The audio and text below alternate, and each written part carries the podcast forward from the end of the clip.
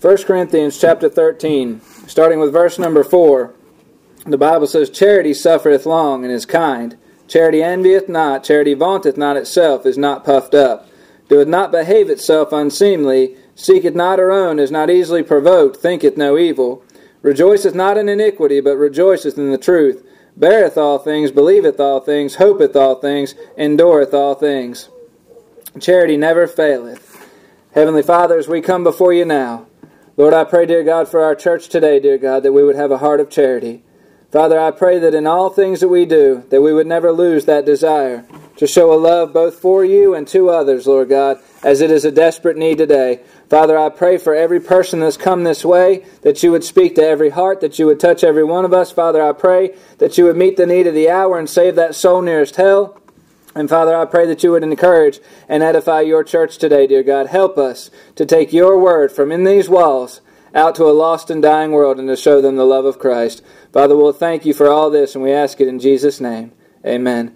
Looking here, dealing with the subject, the absolutes of the Christian attitude there. We dealt with uh, the fact that Christian attitude, Paul's attitude towards daily living, uh, that was seen in Philippians 3. And we come here to uh, 1 Corinthians 13 there, one of the most famous chapters in all the New Testament. Definitely the defining chapter on love in the New Testament there. And we see that uh, Paul's attitude towards divine love. Now, in, in verses 1 through 3, it was an attitude of supremacy. Love conquered all things. It was more important than anything else. Any work that was done without love was, was worthless, is what Paul was saying there. But in verses 4 through 7 now, what we see is love's attitude, and it is an attitude of sincerity. The Bible oftentimes, many times Scripture works as a mirror. It, points out to us when we look at it earnestly, when we, we look into that mirror earnestly, it points out to us what's out of place. It points out to us what needs to be corrected. Now, when Paul comes here and he begins to speak there in verses 4 down through verse number 7, just those four verses there, Paul gives uh, virtues. Uh, of, of God's love there. What, uh, that, what, what makes it pure, what makes it good, what gives it integrity. Uh, he points out those things there that make it real and divine love there. Now he lists 15 things. 15 different things that should serve as a mirror as to how we are serving God and how we are loving uh, not only Him, but how we are loving other people. There are 15 different things 15 different areas, so to speak, that check and, look at and point out to us the sincerity of our love for God. It tests the motives of our love for God. Friends, that is something that ought to humble us today when that mirror reveals a fault reveals something that, that where we fall short, it'll reveal that motive in our heart there. Again, God knows not only what we do, but He knows why we do it. When we look at these 15 things, we can put them in three categories this morning. I want to take the time to look at these. I want you to notice, first of all, we see love's behavior, and it is shown by its temperament. It says in the first part of verse number 4 charity or love suffereth long and is kind there. Notice that we see there love's temperament towards people there. When it says charity suffereth long, it means love is patient. Patience, as you have heard many times, that old saying, patience is a virtue. We as human beings are not geared naturally to be patient people. We want things, we want it now. One of the, the hardest things to do, even especially for a Christian, is to wait on God. If we're honest, many times we may want something, we may want it right. It may be a good thing. But God may say, not right this second. He may be trying to teach us something and, and causing us to wait there, and that patience is very hard. Now, as we look at this word here, the Greek word that is used there is a word there, mak, makrethmium there. And what it means is a patience towards people, never towards circumstances at all.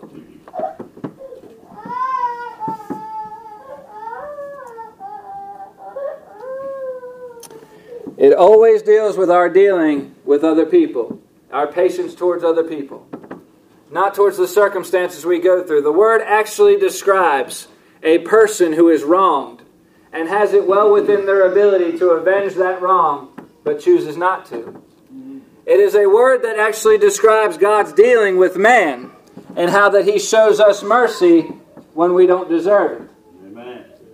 Friends, the Bible says in Luke 23 and verse number 34, Jesus hanging on the cross, he said, Father, forgive them, for they know not what they do.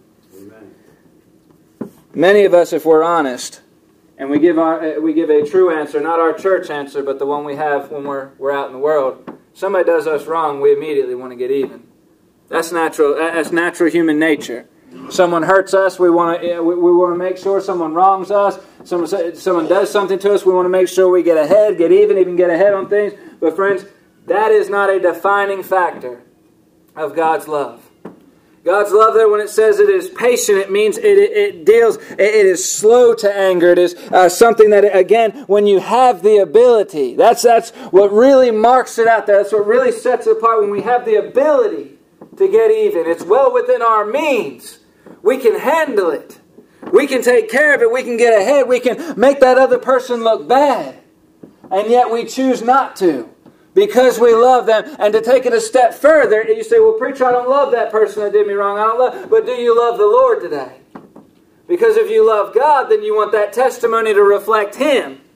And anything we do and anything we say is a direct reflection on our Lord there. And that ought to be the defining factor many times. Not how we feel about it, but whether or not it honors or dishonors God. That's a hard place to be. That's not easy. That takes surrender. Again, when we have it within our means. We think about the disciples. Uh, over and over again, the reaction, James and uh, John there, uh, the brothers, they said, uh, Lord, would you want us to call down fire from heaven? He said, You know not what spirit you're of. Jesus said, I've come not to destroy. He's come to give life there. He's come to give mercy. He's come to save, not to condemn. Amen. He come there and he, uh, Peter there when they uh, attacked the Lord there and they came into the garden. What was Peter's first reaction to draw that sword? And he struck Malchus, the high priest's servant, cut his ear off there. Friends, that was his first reaction to get even or to get ahead. And Jesus leaned over and healed him. Friends, it's, many times it's easy to get even with someone that's done us wrong. And many times we feel good. You, you, you, hear people talk about, well, I won the argument.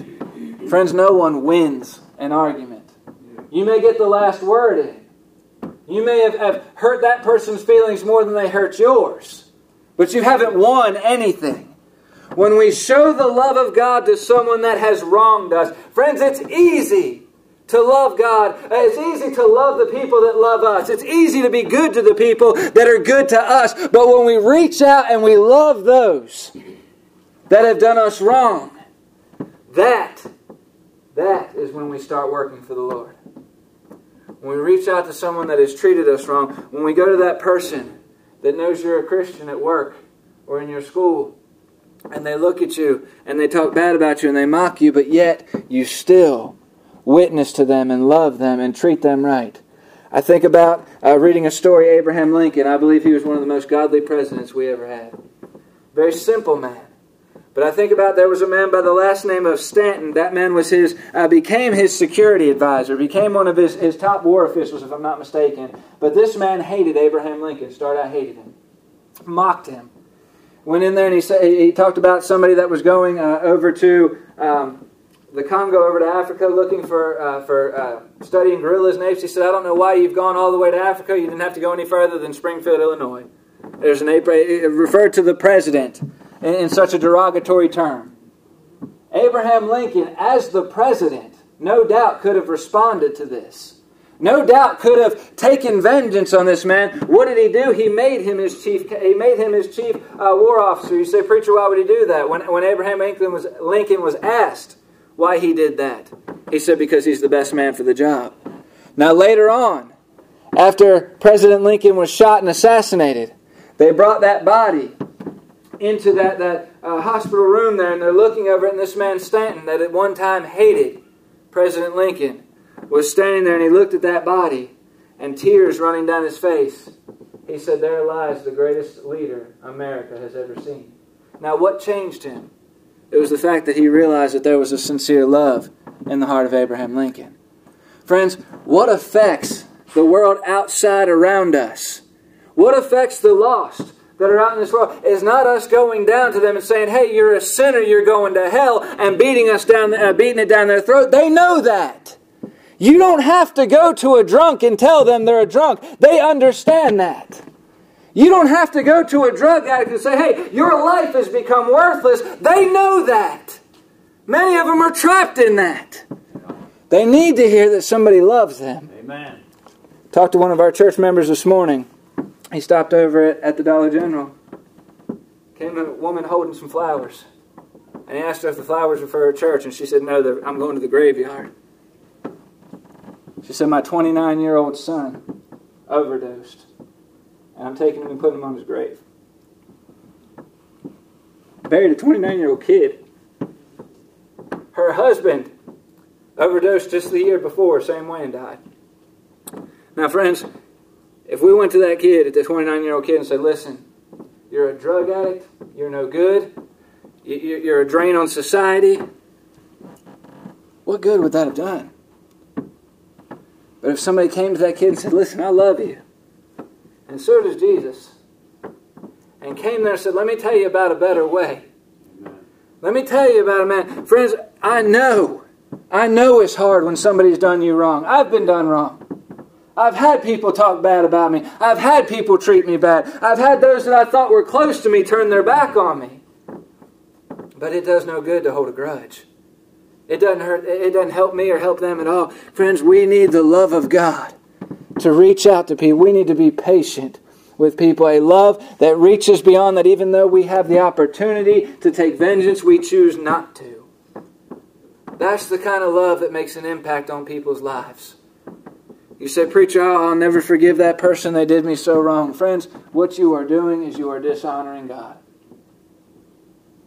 Let that sink in for a minute. You're not accomplishing anything for the cause of Christ. You are dishonoring God by holding on to a grudge. Because if God can forgive them, how much more should we be able to? Yeah, I can assure you, they've not done us as much harm or as much wrong as they've done the Lord Jesus Christ. Those nails that went through his hands were from our sin. That cat o' nine tail that repeatedly went across his back and across the body of our precious Savior was not because he had done wrong, it was because we had.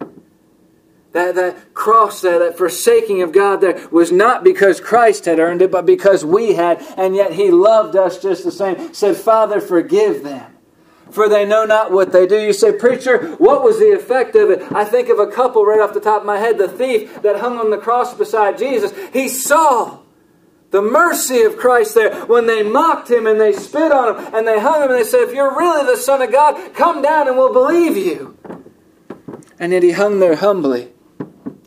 He didn't strike them down, he didn't curse them, he hung there humbly. And something was so different about that man, about the Lord Jesus, that that one that hung on the side of him he said, Lord, be merciful to me. He said, Lord, remember me. Christ said, Today thou shalt be with me in paradise. He had that effect. One of the Roman soldiers. Friends, I don't know if you know anything about the Roman culture at that time. These were not, these were not caring people. These were not compassionate people. These soldiers, as we can see they're studying the crucifixion of Christ, these soldiers were masters in the art of, of torture. They knew how to beat someone within an inch of their life. They knew how to inflict the most pain possible.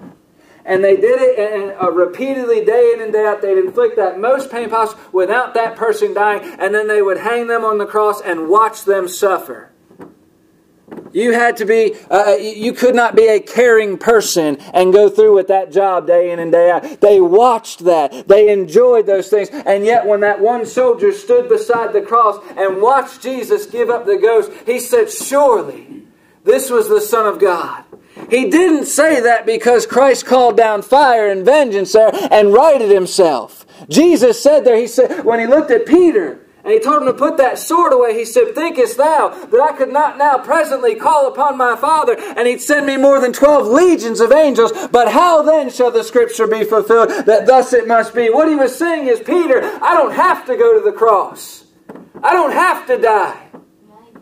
I'm choosing to. He said, because otherwise you have no hope. Now, friends, he didn't have to hang there. He didn't have to suffer. But he did so in such a way that that Roman soldier saw something and said, Surely this was the Son of God. I think about Stephen when Stephen was being stoned And instead of calling down cursings on those that hit him with those rocks and, and, and cussed him and, and watched him as he died there, he looked up, he said, Father, forgive them. And Saul was standing there. The Apostle Paul, the very writer of, of 1 Corinthians 13, stood there and watched as Stephen was stoned. No doubt that sunk in his heart.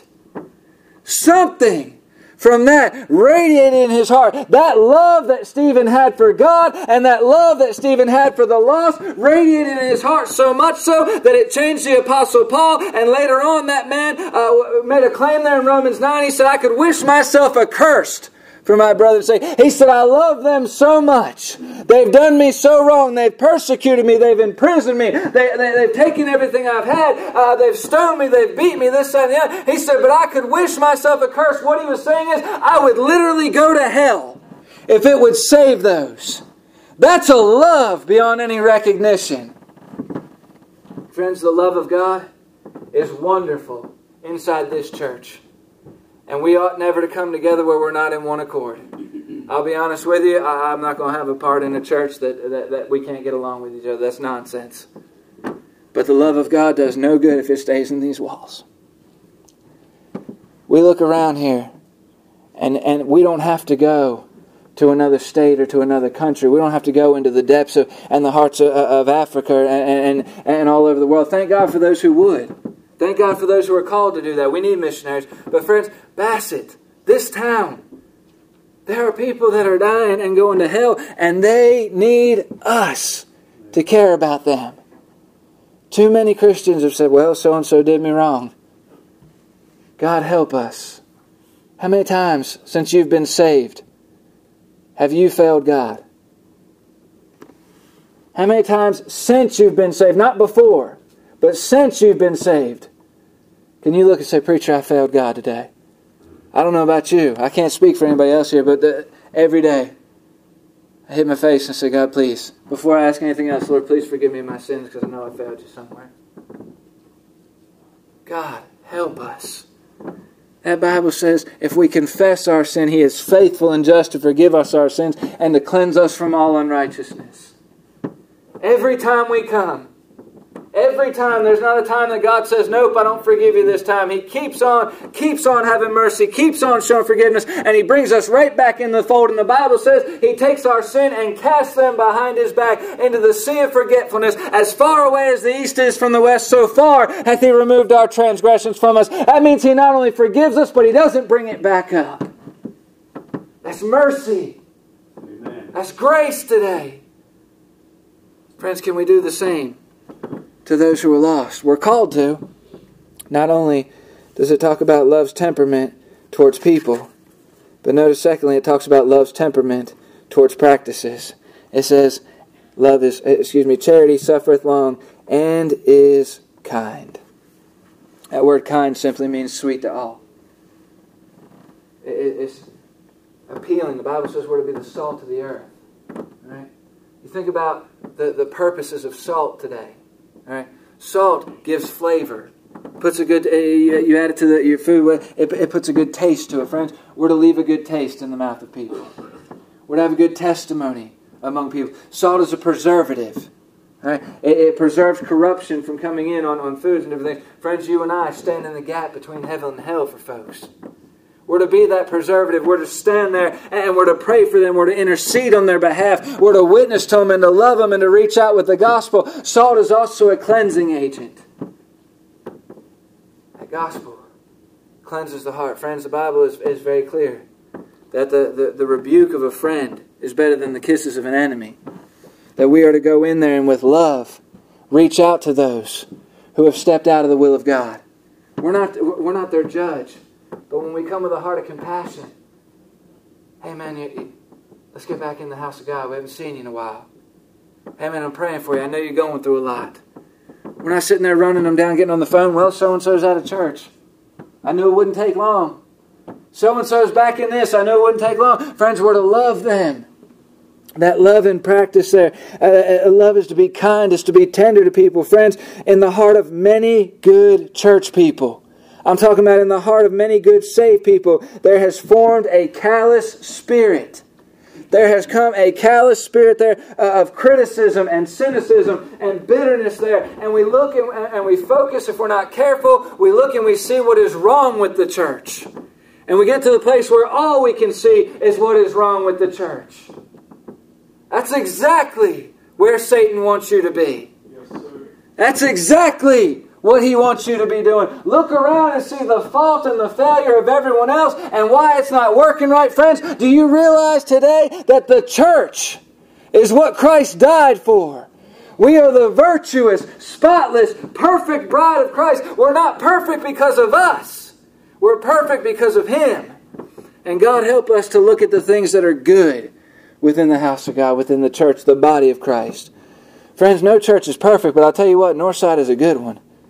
Northside is a good church. I love it here. We see God work here. We come together in a spirit of unity and one accord. Doesn't mean there's not disagreements. That's human nature. But it does mean we work through those things. And it means we come together with a desire to honor Him. Friends, we have got, got, got to see the need of love, the, the love of God for a lost and dying world. We have got to see the need. We have got to get past the place where we look at somebody and think, oh, this person doesn't deserve it. None of us do. It is a, it, that's why it's called grace. It's unmerited, it's unearned, it's undeserved favor. And we've got to take that out to a lost and dying world. Friends, we are seeing people all around us that are dying and going to hell. Think about that for a minute. Hell is as real as I'm standing before you a place of absolute horror where you step out to and there is no laughter, there's no joy, there's no relief, there's no other chance of mercy. It is weeping and gnashing of teeth. It is a constant consciousness. Uh, uh, uh, someone in hell is constantly, uh, they are conscious for all of eternity the fact that they had the chance to hear the Word of God and refused it. It is utter darkness. You hear, I've heard people so ignorantly, so very ignorantly make the comment, well, if I go to hell, I'm just going to be down there partying with my friends. Understand something. There is no party.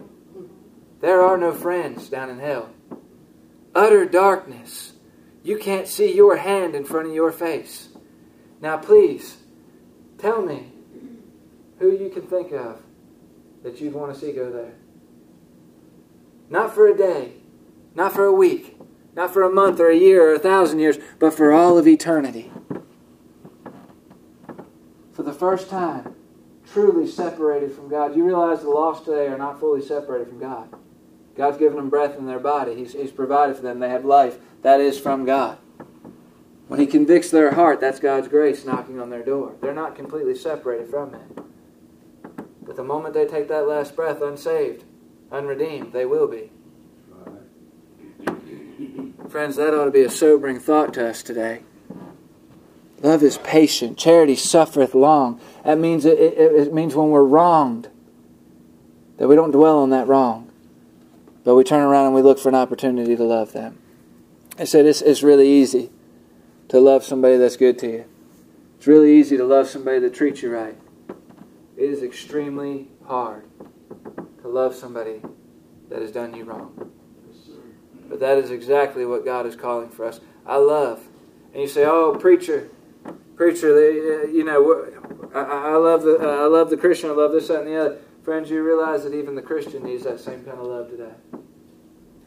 I think about Peter, and we'll close with this this morning. I think about Peter as, as Peter was at he was at uh, he was the spokesman, the unofficial spokesman for the disciples. Sometimes good, sometimes bad. But Peter had a heart.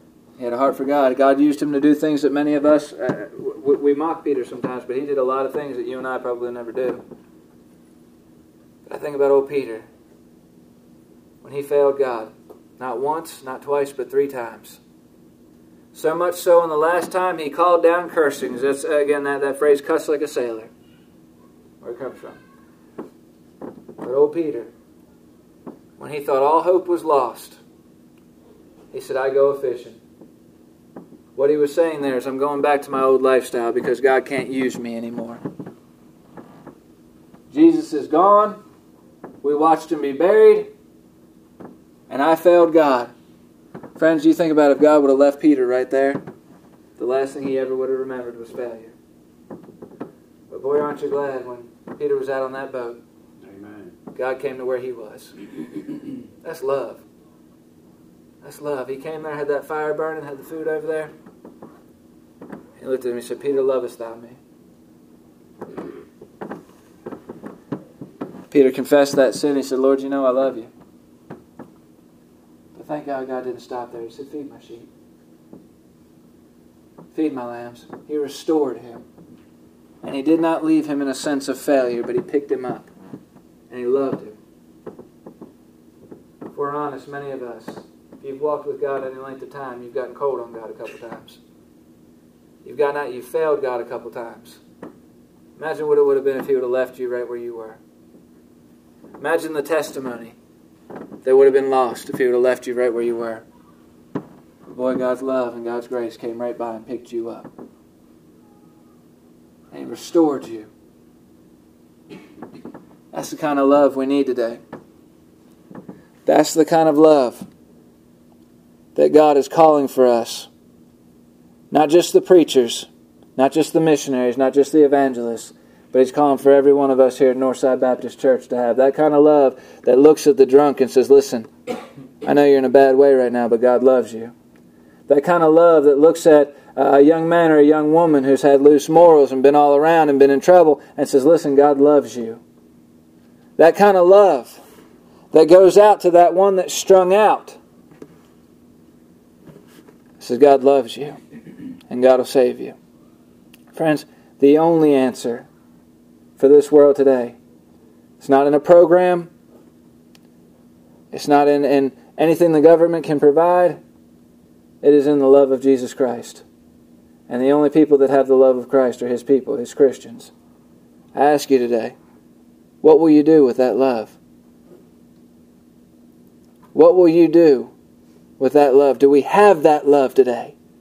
Do we have that kind of burden that looks past the exterior of people and sees the soul? If not, friends, I don't care how religious you are, if you don't have that love today, we are outside of the will of God. And we need to get back where He can use us. Let's all stand this morning, heads bowed and eyes closed.